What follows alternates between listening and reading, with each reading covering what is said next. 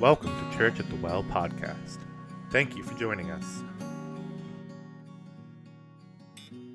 Please turn to Titus chapter 1 and stand for the reading of God's word. Right, Titus 1, verses 5 through 9. Qualifications for elders. This is why I left you in Crete, so that you may put what remained into order and appoint elders in every town as I directed you. If anyone is above reproach, the husband of one wife and his children are believers, and not open to the charge of debauchery or insubordination.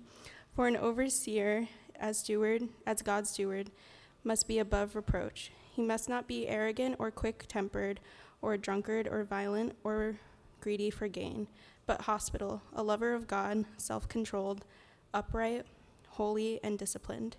He must hold firm to the trustworthy word as taught, so that he may be able to give instruction in sound doctrine and also to rebuke those who contradicted it. This is the word of the Lord. Father, we just want to thank you for your word. We thank you for the opportunity to be here. We're grateful, Lord, that we get to be in your presence amongst your people. We ask that you would open our hearts and our minds and our ears to what you have to say. In Jesus' name, amen. You can be seated. Good morning. Good morning. Yeah, well done. Happy birthday, Julie. Okay. Um, Abigail, kudos for using the word ergo in announcements. so, okay, my name is Kevin. I'm the lead pastor of Church at the Well. If you're new here, I'm excited that you're here. Welcome. Um, we have, last week, we started going through the book of Titus. So, if you haven't come to Church at the Well before, um, we like to preach through books of the Bible, just verse by verse. So it's really simple. If you want to know where we're going to be at next week, it's the next few verses, and we'll just kind of work our way through until we finish a book and then we move on to a new one. Um, as I was looking at this, I, I'm going to be really like honest. It's really weird to preach about eldership as an elder.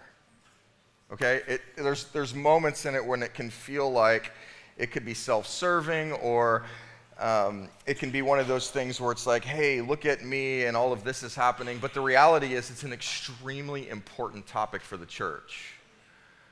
Um, the purpose of us going through Titus has been this idea, and I talked about this last week, of what is the blueprint of the church supposed to look like?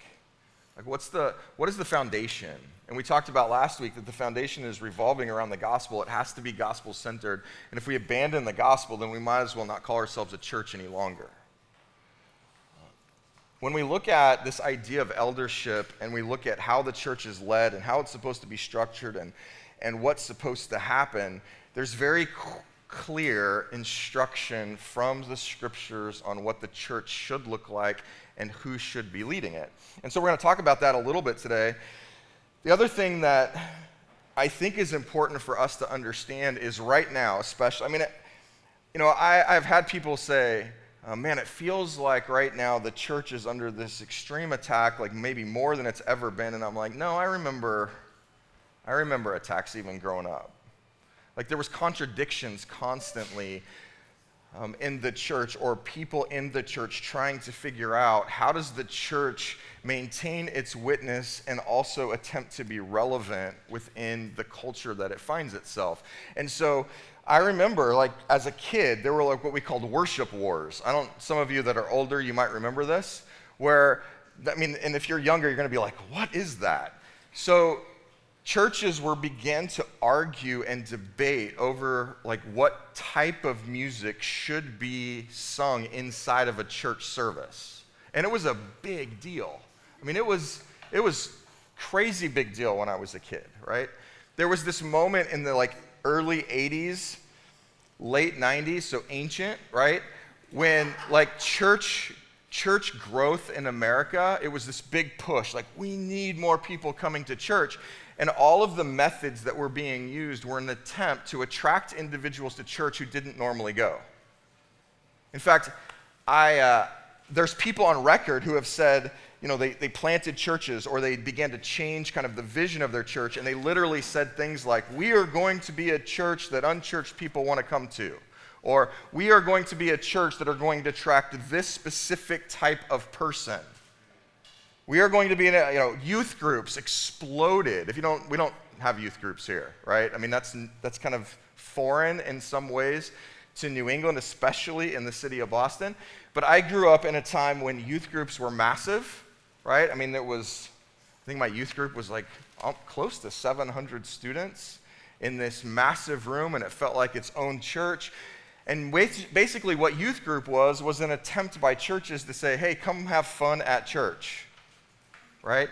And, and we're going to do all of these activities, and it's just going to be geared toward like high schoolers or whatever. We had these major camps that were, were, were coming, and you would go and have this, this amazing experience, and this mountaintop high. There was a lot of energy and effort put into getting more people to church statistically, what happened? Nothing. Like when we look at the stats of churchgoers between now and back before all of this movement began, it is the, basically the exact same in church attendance. All of this effort, all of this energy ended up producing not much. Yes, people came to Christ. Yes, it was maybe more contextualized to our culture, but the reality was there wasn't a huge impact in seeing more people come to Jesus in the country as a result of some of the changes that were being made. And on top of it, we saw a lot of churches begin to compromise who they were supposed to be and what they were supposed to do. And so I think we're kidding ourselves if we don't think that still happens. Right? One of the things that, as a Christ follower, that we have to understand, if you're a member of a church somewhere or you're a regular attender, culture is constantly attempting to change the church into what it wants it to be. And we feel that pressure.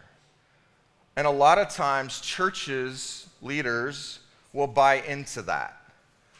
Um, we see that. It's, you'll, you'll see churches who define themselves by things like politics, right?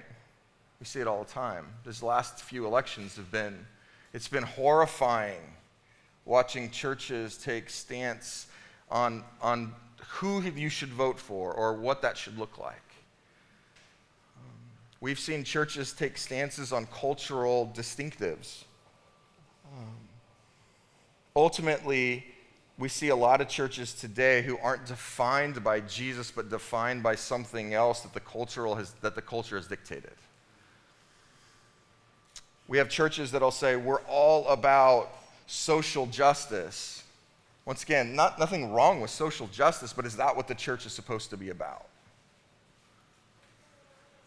So, one of the things that I think is important, and I think the reason that Paul, in his letter to Titus, um, begins this way, starts with the gospel, and the gospels throughout everything that he's going to talk about, and then he's going to move into leadership of a church is extremely important because what we don't want is individuals stepping up into leadership of a church that may have a, a, different agenda or will lead a church astray. And it's the job of the church to make sure that, the, that what is happening within the grounds of the church are actually biblical.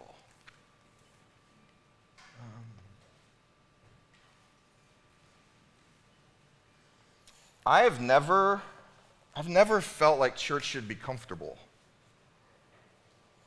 Like, I don't read scripture and think, wow, what, this, this really makes me comfortable. The gospel is insulting in some ways. It calls me a dirty, rotten sinner. I don't like that. The gospel attempts to tell me how I'm supposed to live if I'm truly going to live as a disciple of Jesus. I don't necessarily like that. The gospel dictates how church is supposed to function and, and what it's supposed to look like. And, and I don't always love that. It's, it's difficult. It's a, it's a difficult thing for a church to maintain its effectiveness as a true church of Jesus and find the balance between that and reaching its, the people that it finds itself in.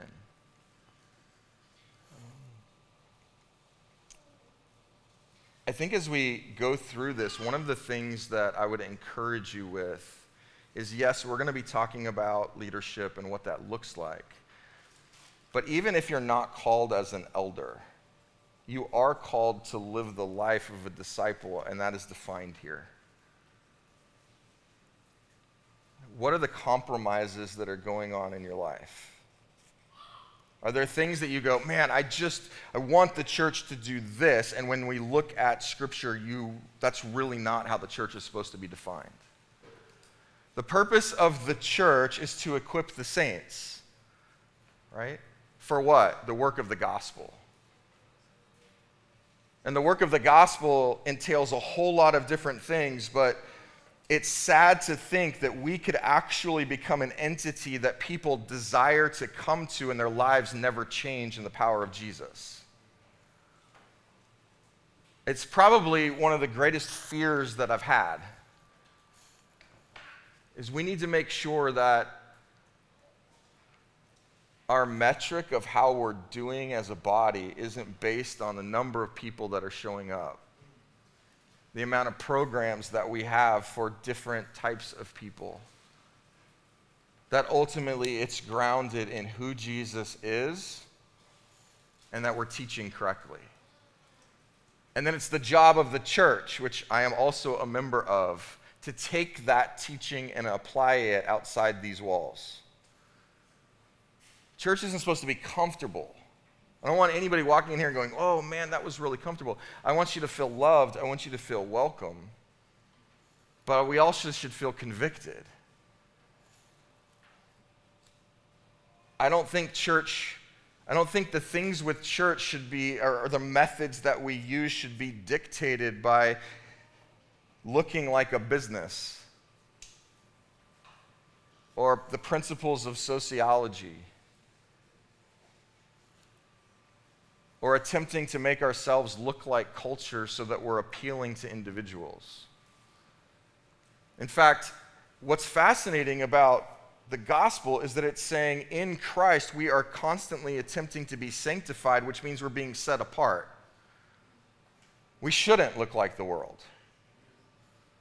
We live in the world, our job is to participate in God's salvation plan within the world, but we're not supposed to look like the world. And oftentimes, I think we have a tendency to want to take some liberties, maybe, to say, where's the balance between making sure that we're relevant and making sure that we're doctrinally correct? All of that's hard. Like, I, I don't have all of those answers. But I will say this as, as an elder, I think what we're going to see here is that it's the job of the elders, if we're going to lean one way or another, to make sure that we're leaning into the, the true teachings of Scripture. And so that's kind of where we're headed here. I know it's a long introduction, but like I said, I, I don't want you to think this isn't relevant. So if you haven't turned in your Bibles to Titus chapter 1, I'm starting at verse 5. This is what it says. It says, This is why I left you in Crete, so that you might put what remained into order and appoint elders in every town as I directed you. So I, I, gave this kind of understanding as we looked at the beginning of Titus last week, where Titus has been working with Paul and they've been planting churches. We know that Paul has been commissioned by Jesus himself to reach the Gentiles. And his method of reaching the Gentiles was to plant churches. That's why we're a church planting church. We want to see more churches planted right? The, the best way to reach people is in the context of new church planting. And there's a whole lot of reasons for that. So we don't want to just grow huge, we want to plant churches because that's the way it looks in Scripture. So Paul's planting churches. They've gone to Crete at some point. Paul's left Crete and he's left Titus there, basically, the way that it sounds like, to fix up the mess. okay? So um, here's the thing left to our own kind of desires and vices and so on and so forth, we will make the church become something that it's not supposed to be. I, I have that ability. I'll be like, this is what Kevin's passionate about. And so we got a group of people. Let's create an army to fulfill that passion. It happens all the time. What I think that it sounds like what's happening in Crete is as churches have been planted, maybe some of those tendencies have started to seep in. well, this church is now known for this, and this church is now known for this. And I'm not saying they've completely abandoned the gospel, but what I am saying is that when an individual comes into that local church body or whatever it looks like, it's not the gospel that's being presented as the most important. It's a social construct or it's a, it's a, a theme or whatever it is, right? I hate branding. I do. I hate it for a church. I know it's necessary in our current culture. But what we need to constantly be reminded of is that it's not about the individual local body of Church at the Well and its brand. It's about the gospel of Jesus. That's, that's how it should be defined. And so Paul has left Titus in Crete. This is a huge job. And he says that he's left him there for a very specific reason put, he says, This is why I left you in Crete, so that you might put what remained into order. So, okay, we've got some messes. We need to clean these up and appoint elders in every town as I directed you. It is, in this instance, Titus's job given to him by Paul to appoint the leaders of these church plants that are going on. That is a rough job. Now, Church at the Well belongs to two networks of church plants, right? So we have Acts 29 and we have Send Network, and those two networks are an attempt to do some of what is being talked about here, right? So one of the things that we recommend is if somebody says, hey, I want to plant a church, we would say, okay, you need to go through a process. And we, the first thing that we ask people to do is go through what we call assessment. Now, assessments are hard. The first assessment that Christy and I went through, honestly, was extremely brutal. But the more I've thought about it, the more I think, well, it probably should be. Basically, we, we opened up our lives to individuals that we did not know on every single level and said, What do you see? So I, I don't know. I think I ended up writing close to over 100 pages for them. I know Christy wrote papers. We then had interviews where they asked us questions. They would dig into things like finances and parenthood and doctrine and all of these things. And what this group of individuals is hoping to do is basically look at us and say, yes, we feel as, a, as an independent, non biased group of individuals that you are called to plant. And the process works, right? It, it's difficult. I mean, I, that's kind of what I picture Titus is doing here. I don't know if he's, he's probably got some other people that he trusts, and he's like, we're going to start assessing people in these churches and figure out who has, been, who has the qualifications and the giftedness to lead each one of these churches. So we can kind of understand that's what's happening. I'm glad I'm not in charge of assessments. I get the privilege at times to be on assessment teams, but I'm with another with groups of people asking questions. But it, what a job! I mean, it would be difficult to say, "Hey, um, I mean, I can." Obviously, Titus wasn't perfect, so it'd be interesting to go like, "Well, how many people did he pick that he shouldn't have?" Right? We don't have that story. What were the failures? But we have this this clear indication of what is supposed to happen. Titus, these churches are being planted, they need to be led. We need qualified elders to lead them.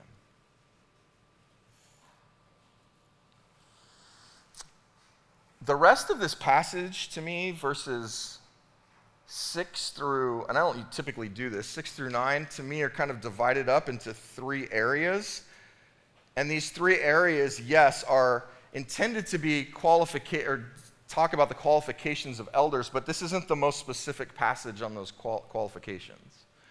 I mean, if you're curious about that and you want to read it, then you can go to 1 Timothy chapter 3, and it'll actually give you very specific qualifications of elders, very specific qualifications of deacons, and what that looks like. Some ways, this almost seems repetitive. He's written that letter to Timothy, but I would imagine that Titus at some point has read that letter. And in this one, it seems, yes, there's some specifics, but it seems a little bit more generic. And I think this is what makes this I think, almost more relevant. Like, I live in these, we, we call these letters from Paul the pastoral epistles. These are things that, as a pastor, as an elder, I pore over, check my heart. I, I put myself under others to make sure that they're not seeing anything that would be a disqualifying factor in my life. You know, I, I have people that oversee me, and we spend a lot of time in these passages. Does that mean that it's irrelevant for the church body? No. Um, everyone's called to be an ambassador of Christ. You may never be called, the men in here, to lead a church, but you have been called to very specific things, all of you. So, how we handle those is very important. Starting at verse 6, it says in this first section, I would say, is basically First Timothy talks about this idea that if if, if an individual, if a man is not lead, the spiritual leader of his household and he's not doing it well, then how can he possibly have responsibility over the church? And I think that's fair. Right? I, in my experience, okay, I believe that I have watched more pastor, elders, bishops, overseers, whatever you want to call them, all these names are somewhat simultaneous, used in exchange, have failed and become disqualified more over family issues than anything else. You know, what hits the, what hits the tabloids, right, is all the scandals. But there's pastors being disqualified, unfortunately on a semi regular basis that we hear about because they're not able to lead or display what's presented in this section. And that, that's hard. It says, If anyone is above reproach, the husband of one wife, and his children are believers and not open to the charge of debauchery or insubordination. Okay, there's some fancy words here, and this, we, we want to make sure that we're understanding this. It begins with is if anyone is above reproach. Let me explain what this is not. This does not say if anyone is sinless or perfect, because I'm out. And so is everybody else who has any type of qualification whatsoever to lead anything. We know that. Every week, what do I say? We're dirty, rotten sinners living in a sin cursed world, saved by the grace of Jesus, right? We're, we're constantly being sanctified. So this isn't talking about perfection. I, this is tough. Like, there were ages of churches where the congregations or the pastors themselves, or whatever they called themselves, were so adamant that they were supposed to be perfect and they displayed themselves as such. And I think, wow, what a horrible teaching moment. Right? Like, above reproach basically just means look, it's an individual who is, yes, a, human being, yes, struggling, struggling, but loves Jesus and displays in, in every way humanly possible by the grace of God what that walk looks like. That includes repentance. There's been moments where I've been leading this church now for 10 years where I've had to come and say, this is something I'm having to repent over. Because we need leaders who are willing to display what true repentance looks like. I'm the farthest thing from perfect. The question is is are there things that when you look at the church leader you go, "Wow, I have no there's some really questionable things in this person's life." especially when it revolves around their family. Like, my family is far from perfect, okay? Like, they'll all tell you that. And Lacey's like, no, I'm perfect. No, she's not. Um, they're far from perfect. I remember, so I was pastoring in California at a decent sized church, and there was this children's program that was going on called Awana on Wednesday nights and I don't remember how old Lacey was, but she would have been young. Maybe, how old were you? Six? Seven? And this woman who was teaching her class came to my wife, Christy, afterwards, and she's like, You know, I had some trouble with Lacey today, and I just want you to know that I expect way more from our pastor's kids. Now, if you know Christy, it's not the way to go. She handled it well and came and told me. Then I had a meeting with this woman and talked about her expectations. That's not how that works, right? That's not what's intended here. What's intended here is your job as a congregation, the world's job as it looks at elders, including myself, is to say, is Kevin or is this elder, in our context, is Kevin, is Matt leading his family well? Is Jesus the center? How is that impacting their kids? Do we see evidence of impact, gospel impact on the family? Do we see a focus that that's important? Or do I sit back and go, whoa, you're not above reproach because it's clear based on the behavior of your family and how you lead them that how you lead the church looks different than how you lead your family? Is there a consistency? Or is there an ability to blame and say, I call shenanigans. right? The husband of one wife. Not, this, isn't, this isn't a lesson on um, pure qualifications of elders, but we do need to, under, you know, there's a couple of questions that this brings up. Um, questions like Can a divorced individual be an elder then? Can, um, can an individual who's single be an elder? And I'm not going to answer those questions for you today because we will just, that's for another sermon. But I know it generates certain things. In this specific passage, the best translation we have in the Greek is Is this person a one woman man? Is he dedicated to his wife fully? Or does he have a tendency to kind of flitter off. We were at a conference one time, and these two pastors, um, this wasn't my experience, I was, I was told this story, but these two pastors from a different denomination, different church, were, were at this conference, and um, during the evening, they had hired some prostitutes to come to their room, pastors. And one of my friends saw it and confronted them on it afterwards. And what they said was, We work so hard during the week, when we leave, we believe that we get to do what we want. Obviously, the heart was saying, This is not a one woman man. That's a problem. Um, we've seen throughout the ages, right? Like the world waits for this specific one to occur. Because if anything will discredit a church leader, it's sexual issues, right? And it makes the, the tabloids and everything blows up and it gets really ugly. And what is the impact on the church as a whole? Bad stuff, right?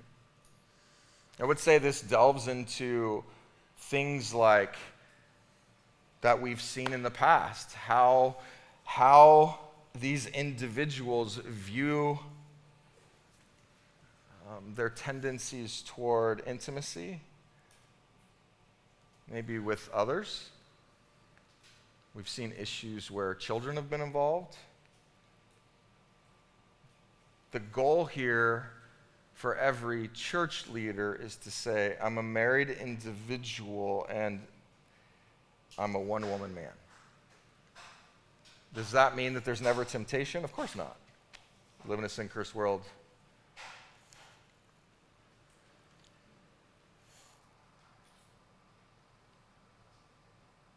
His children are believers and not open to the charge of debauchery or insubordination.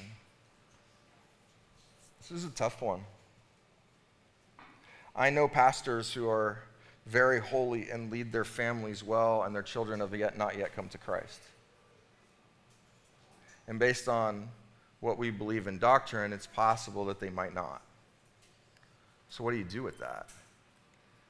One of the things that I think is important for us to remember is that these are qualifications for the elder himself, not necessarily qualifications on the kids. It was one of the things that I told this woman when she came after us. Is I said, Look, my, my daughter, who is seven years old, is still learning and growing, and she's not the one that's supposed to hold to these qualifications. I am. This is a judgment on me.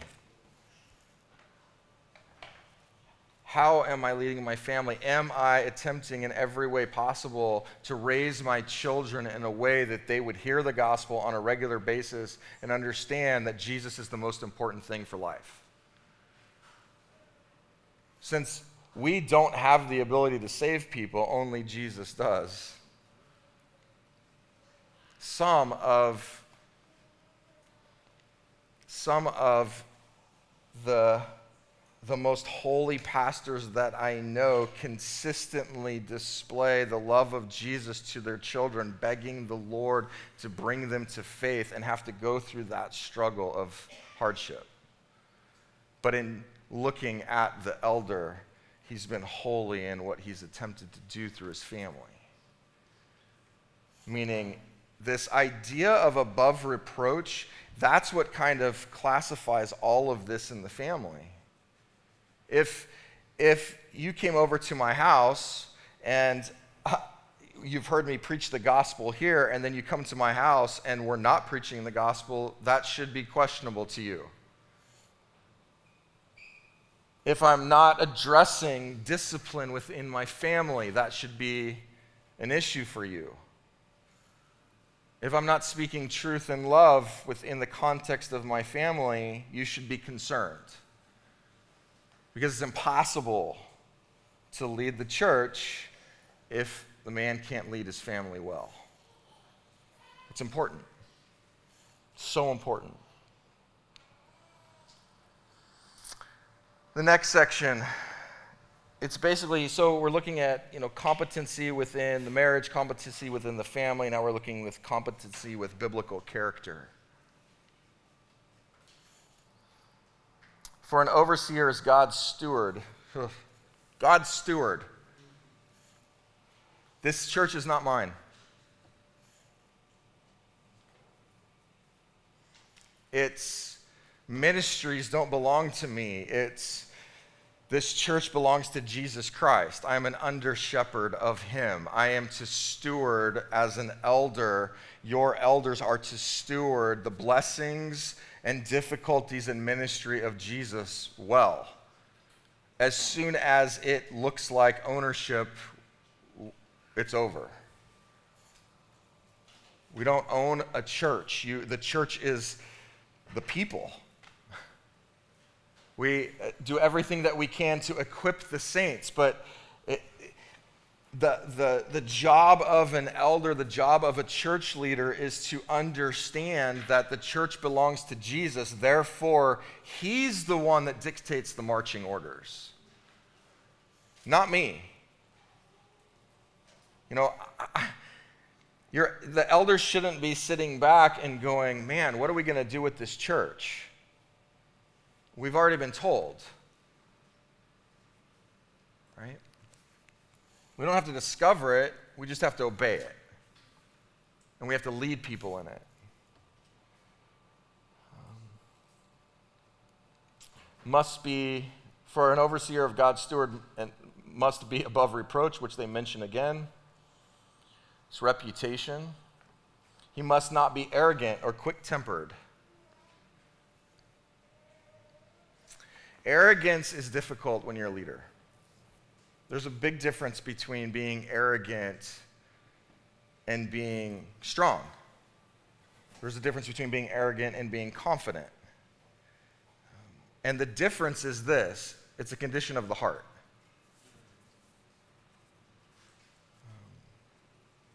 I'm, I am an individual who is confident in who I am in Jesus. And I'll, my confidence goes to the point where I say, I know that I belong to Jesus, and I know that what Scripture says, I know who I am as a dirty, rotten sinner, and I know I have a long ways to go. A lot of times we can find arrogance based on what an individual boasts in. Arrogance gets displayed in ways of, in, in, the, in the church leadership, by maybe talking about how impactful a church is in a community and making that the main focus. It's the idea of going, and I've said this before God, you're so lucky to have me because look what I'm doing for you. That is arrogance. It's it's believing that you're more important than you are. But I also want to flip this a little bit because there's also a thing called false humility, and you don't want anyone in the church to not believe that they're worthy, that they were never worthy enough to be saved, but they are saved in Christ, which means every person has value. And there's a balance there. Arrogance, arrogance takes people down quickly. I, I think in, in the, the realm of rock star pastors, which we're hopefully coming out of, right? I'm, I'm praying that that's happening because it hasn't worked. You know, where you have the ability to listen to anybody you want as often as you want from any location in the world that you want the, the media elevates, or individuals, the church elevates certain individuals up to say, here, this is the rock star that we follow this week, right? How many books have you written? How credible are you based on how many people are listening to your podcasts? All of these things have and inherently aren't necessarily wrong, but they can breed arrogance. And we see that happen all of the time quick tempered. You guys know quick tempered people? If you can't think of anybody, it might be you. Somebody may have thought of you. Quick tempered means I go from zero to 100 like that. Anger, right? Anger in itself isn't a sin, it's an emotion. Jesus got angry, and we know he didn't sin.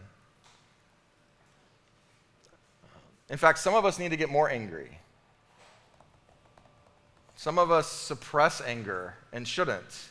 Some of us should display more holy anger than we do. I should be much more angry in my sin. I don't hate my sin enough. It should make me angry because it makes God angry. Some of us see unholy things happening and we push them aside instead of getting angry when we should. But quick tempered means that we're not in control of our anger. It doesn't mean that we're sinning necessarily in it, it just means that this is an individual who their response to everything is anger. It doesn't matter what happens, they immediately go to anger. Why do you not want a, ling- a leader who is quick tempered? Those people are hard to follow. And oftentimes, they'll use their quick tempered nature to influence individuals poorly. Meaning, people begin to serve out of fear instead of a love for Jesus. That's not good. We're to fear the Lord in a holy way. Scripture talks about that. But you're not supposed to fear the people that are working and serving alongside of you. Quick tempered is no good. Um, Think of a boss that you worked for that was quick tempered. It's not pleasant.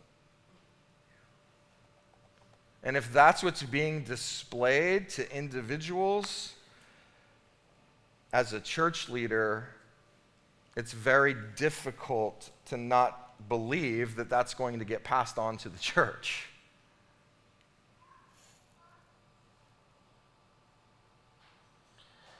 Not be arrogant or quick tempered or a drunkard or violent or greedy for gain. Drunkard's easy. As far as like able to detect, right? Uh, if you see me drunk all the time, that's a problem. If you see me drunk at all, that's a problem. Scripture says drink and don't get drunk, right? The, the issue here is we have, you know, to me, this isn't a difficult one. You don't want somebody who, to lead a church who is looking for vices that are going to impact the way that they can lead because it screws up their head, right? So this could involve alcohol, drugs, anything that impairs, you know, straight thinking. Violent. um, I don't know what this would look like in a church. Anybody been hit by a pastor? I hope not. But violent doesn't have to just be outward. I think it can be. Um, I don't know how best to describe this one. I, I guess you should never fear for your safety next to a leader. Actually, you shouldn't fear for your safety in front of any Cursed Christ follower. But we also shouldn't be individuals who are touting violence.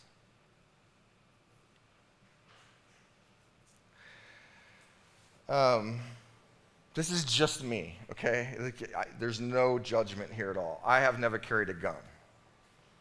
Okay? I don't, this isn't a gun law issue here. I just know that I never want to shoot anybody. I know that. I don't think my heart could take it. I would be a terrible military man. Because in the pinch, when I had to pull the trigger, I'm not saying I couldn't, but I'm saying I would be destroyed. It's not in me. Everybody makes fun of me because I don't even like to fish. Right? I, this, like I, I remember as a kid, I caught a fish, and every time I cried. So I don't fish because I don't want to catch something and watch it die slowly. And once again, there's no judgment here. This is just me, okay? I, I, it, it, that's my heart. I struggle going to movies where I see violence. I, I remember when Hunger Games came out, right? And people had watched, that read this, and I went to the movies and I saw the first one, and I'm just crying the whole time. Because all I saw, everybody's like, Dad, that was so good. And I'm like, I just saw kids killing kids. That breaks my heart. Um, so I'm the, I'm the opposite, I guess, of this one, maybe to an extreme, but I know myself. Okay? Um, but we shouldn't tout violence. When violence is displayed for whatever reason, the church should mourn that. Right? War exists, but nobody wins in war. We live in a sin cursed world. We know it happens. Evil has to be fight fought against. We know that. But we shouldn't be people who court or desire violence, and especially don't want a church leader who does. Greedy for gain, fame, money, power, reputation, all of those things, if as a leader, as an elder, elders are called to make sure that you're not greedy for gain, that your motivation is never those things. If you're going to write the book, why are you writing it? There's a heart check here.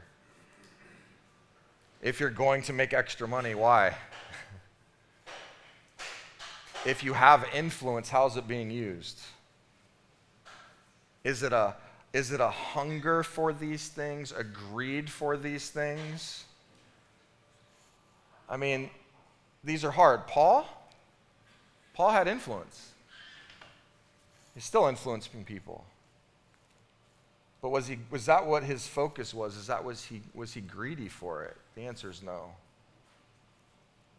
When you see a leader, an elder of a church who It's about them, and they just, you sense it. It's a show. I'm tired of the show.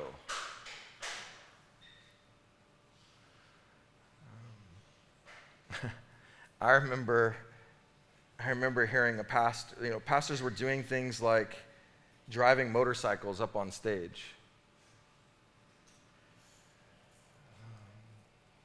I saw a pastor once jump out of an airplane and parachute in. Theme music being played as the pastor's walking up. Right? What? It should never be about the leader. If you, at any moment, obviously I'm going to fail at times, but if there's ever anybody on this platform who is an elder that is clearly representing themselves more than the gospel, then they will, shouldn't be on this platform ever again because that's not what it's about.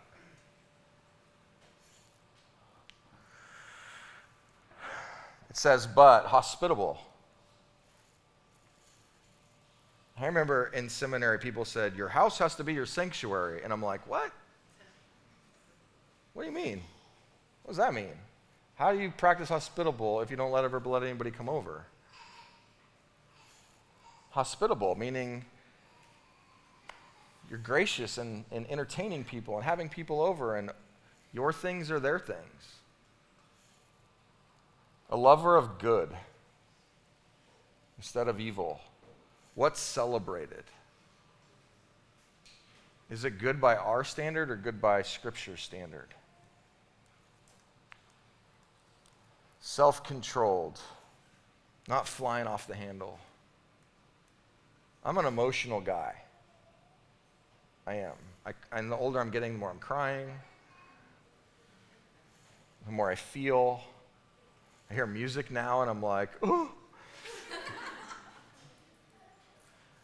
the daughters are getting to the age where someday they might get married. And I heard a song the other day about a dad giving his daughter away, and I lost it. Just lost it.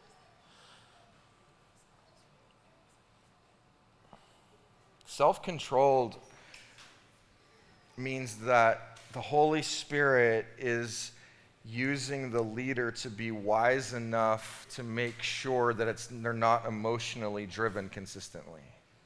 Now, emotions are important, emotions motivate us. Jesus is emotional.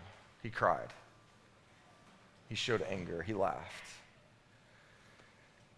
But if self controlled, uh, the self control is understanding those emotions and making sure that you're in control of your emotions, they're not in control of you. Upright. Since I can walk on two feet, we're good? No.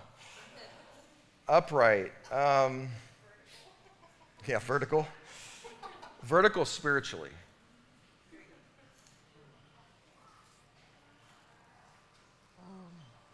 holy. This is a hard one. I'm not holy outside of Jesus. I don't have holiness built into me. In fact, I oppose it with everything, every ounce of my humanity. But Jesus, through the blood of Jesus, and the gift of the Holy Spirit that lives inside of every believer, we have the ability to represent holiness. Holiness isn't just the way that we do, sometimes holiness is what we don't do. Sometimes holiness is representing what a true repentant heart looks like. Sometimes holiness is being real, really real, instead of hiding. holiness, and disciplined.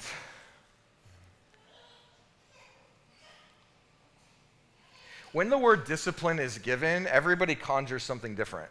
I've just learned this, right? So, discipline for you based on your experience, looks discipline from, for somebody else. Parental discipline looks different. Everything looks different depending on what you've experienced. What this is specific, and, and how you discipline yourself is uh, very much dictated by how you experienced discipline when you were a child. Okay? I get that. I understand, like, all of that. Scriptural discipline, biblical discipline, is saying I'm not giving myself over to something constantly other than Jesus himself. So I'm disciplined enough to say it's about Jesus and everything, and I'm disciplined enough to say I'm not going to create idols in my life that overcome my relationship with Jesus. Okay? Um, there's lines here, and I, I'll, I, I figured I try to work these things out, right? Like I don't like if you look at like sinful nature, I don't believe that that elders of a church should display a lack of discipline in anything and when they do it should be, "Hey, I struggle with this." Right? So like I've worked with some pastors or know some pastors who are extremely overweight. They have an eating problem. They're not overweight because of a medical issue. Okay, it's different. They're overweight because they are undisciplined in what they eat. Uh, food has become an idol. I also know pastors who spend all of their time in the gym.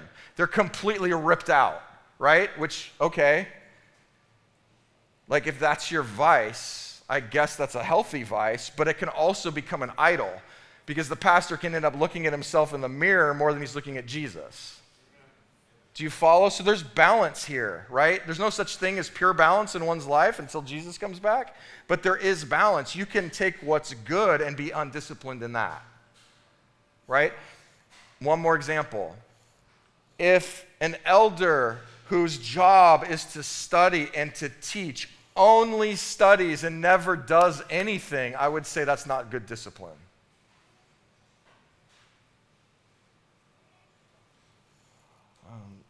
Elders should be hard workers. The elders also have to be disciplined enough to say, I have to raise people up to do work so I don't neglect my responsibilities in, in Christ to the church. There's balances here, right? Last section competence in the gospel. He must hold firm to the trustworthy word as taught so that he may be able to give instruction in sound doctrine and also to rebuke those who contradict it. Qualification of an elder is to make sure that the teaching that's going on is biblical and the stand is biblical. Period. End of story. That means that because this word is constantly challenged and lifestyle and culture constantly fight against living this way, that is the elder's job to speak out against that. This is not popular anymore. Boston is notorious for not only changing things like elders, right? I mean, but it's notorious for actually having church churches people things that claim to be church adopt cultural norms that are antithetical to scripture and be proud of it. And then there's congregation members who attend churches that put pressure on their elders to make them to, to try to get their church to go that direction and all I can tell you is that if you ever sit underneath in church an elder who is willing to compromise scripture for anything, leave. Call them out. I, I tell you know one of the reasons we read scripture every single Sunday, and I ask that you know, it's popular nowadays to throw scripture on the screen. I don't do that intentionally. Why? Because I want your Bibles open. Like, I want, you should be testing what I'm saying.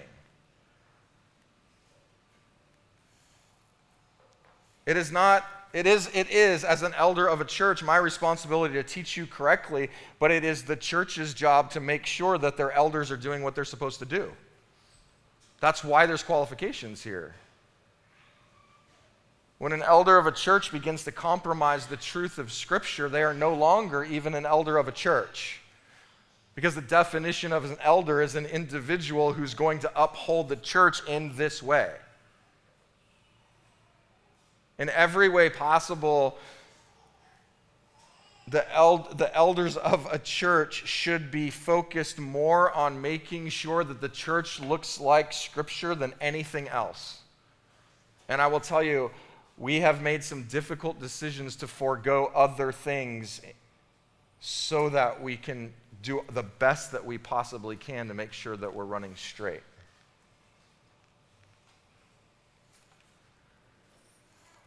It's why Church at the Well is so simplistic. We, I mean, theoretically, we show up at church on Sunday and we ask you to get discipled in a small group of some kind. Yeah, there's other things that we do,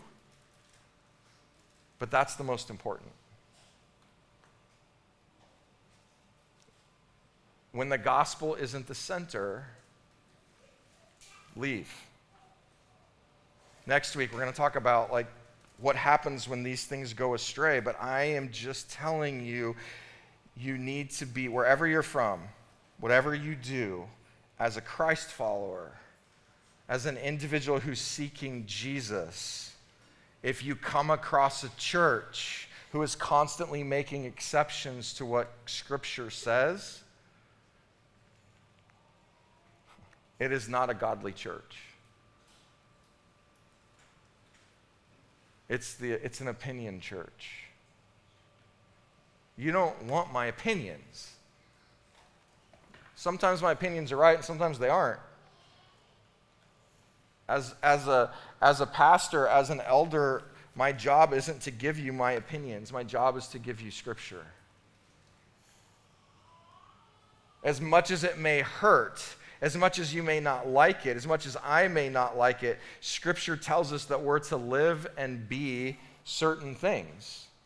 When culture fights against that, is the job of the church to say no.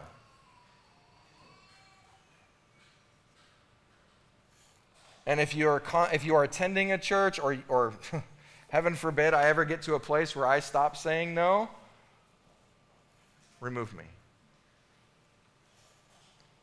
I'm no longer qualified.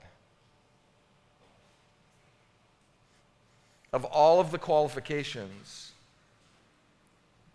this is the one that Scripture tells elders they will be held accountable to the most. I, it's one of the reasons I, there's, there's, there's things here that we, ha- we can't take lightly. As, a, as an elder of a church, as a pastor, I realize that I'm actually being held accountable to these things. If you're not an elder, you're not. You're held accountable to things.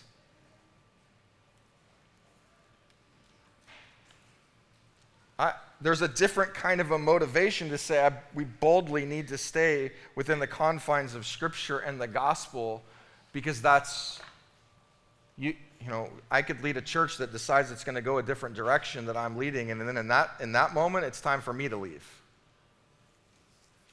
Because i'm going to be held accountable for it.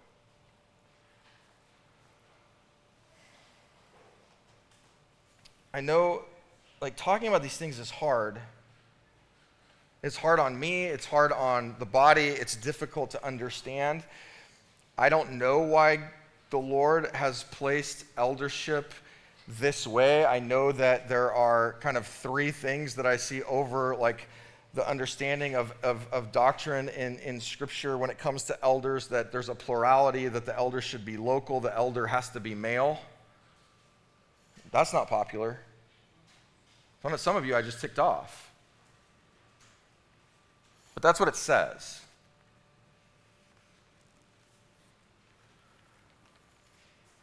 My job isn't necessarily always, I don't feel like I have to defend God.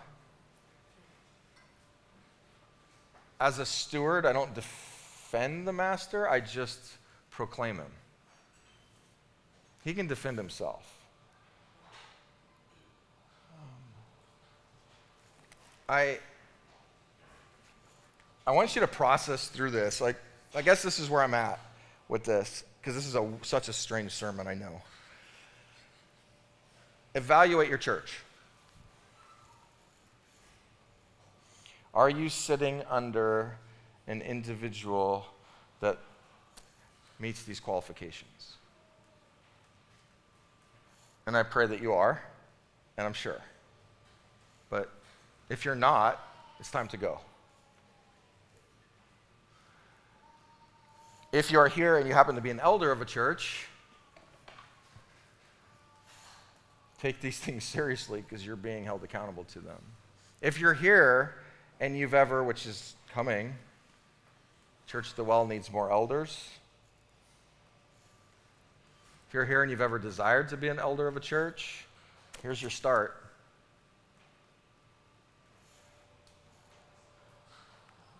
As a as an individual who is here maybe and like this is so new to you,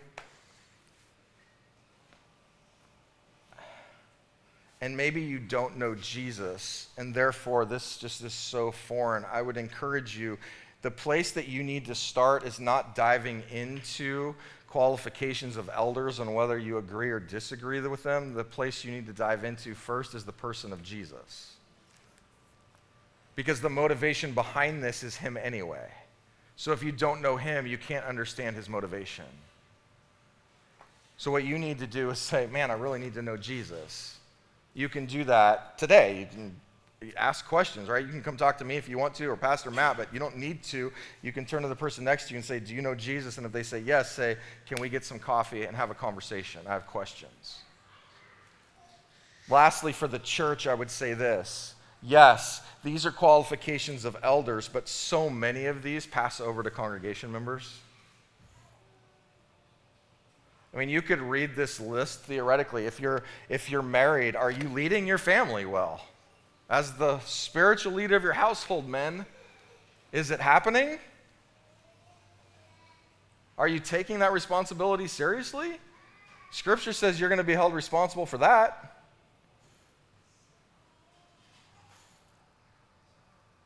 Do you find some of these things in your personality? Are you arrogant, quick tempered, a drunkard, violent, or greedy for gain? Is that your motivation? Because those are antithetical to the gospel. Those aren't gospel motivations. So even in as as I say I spend a lot of time in these making sure and, and begging the Lord to forgive me when I blow it and and and repenting and and making sure that my heart isn't going one of these directions to the best of my ability by His grace, because I believe anybody's capable of anything, you do the same thing. How, how would you stand up here in, the, in these areas of character, in the, in the roles that you have in your family, and in your proclamation of the truth, which is probably the biggest? Is your faith being compromised by culture because it's easier? These are things that I think every Christ follower, especially right now in the United States, needs to question. And I said this last week, and I'll end with this. You don't need to be the most creative, you don't need to figure it out. What the world needs is people who are consistently living out and declaring the gospel. That's what the world needs. It doesn't need our cleverness. It doesn't need our opinion. It doesn't need us to constantly comment on every social media post that's out there. It needs people. It needs Christ followers who are willing to live this out unashamedly and joyfully. And if you know Jesus, that's your job. Patriot way, do your job. right? Lord, thank you for your word. Lord, I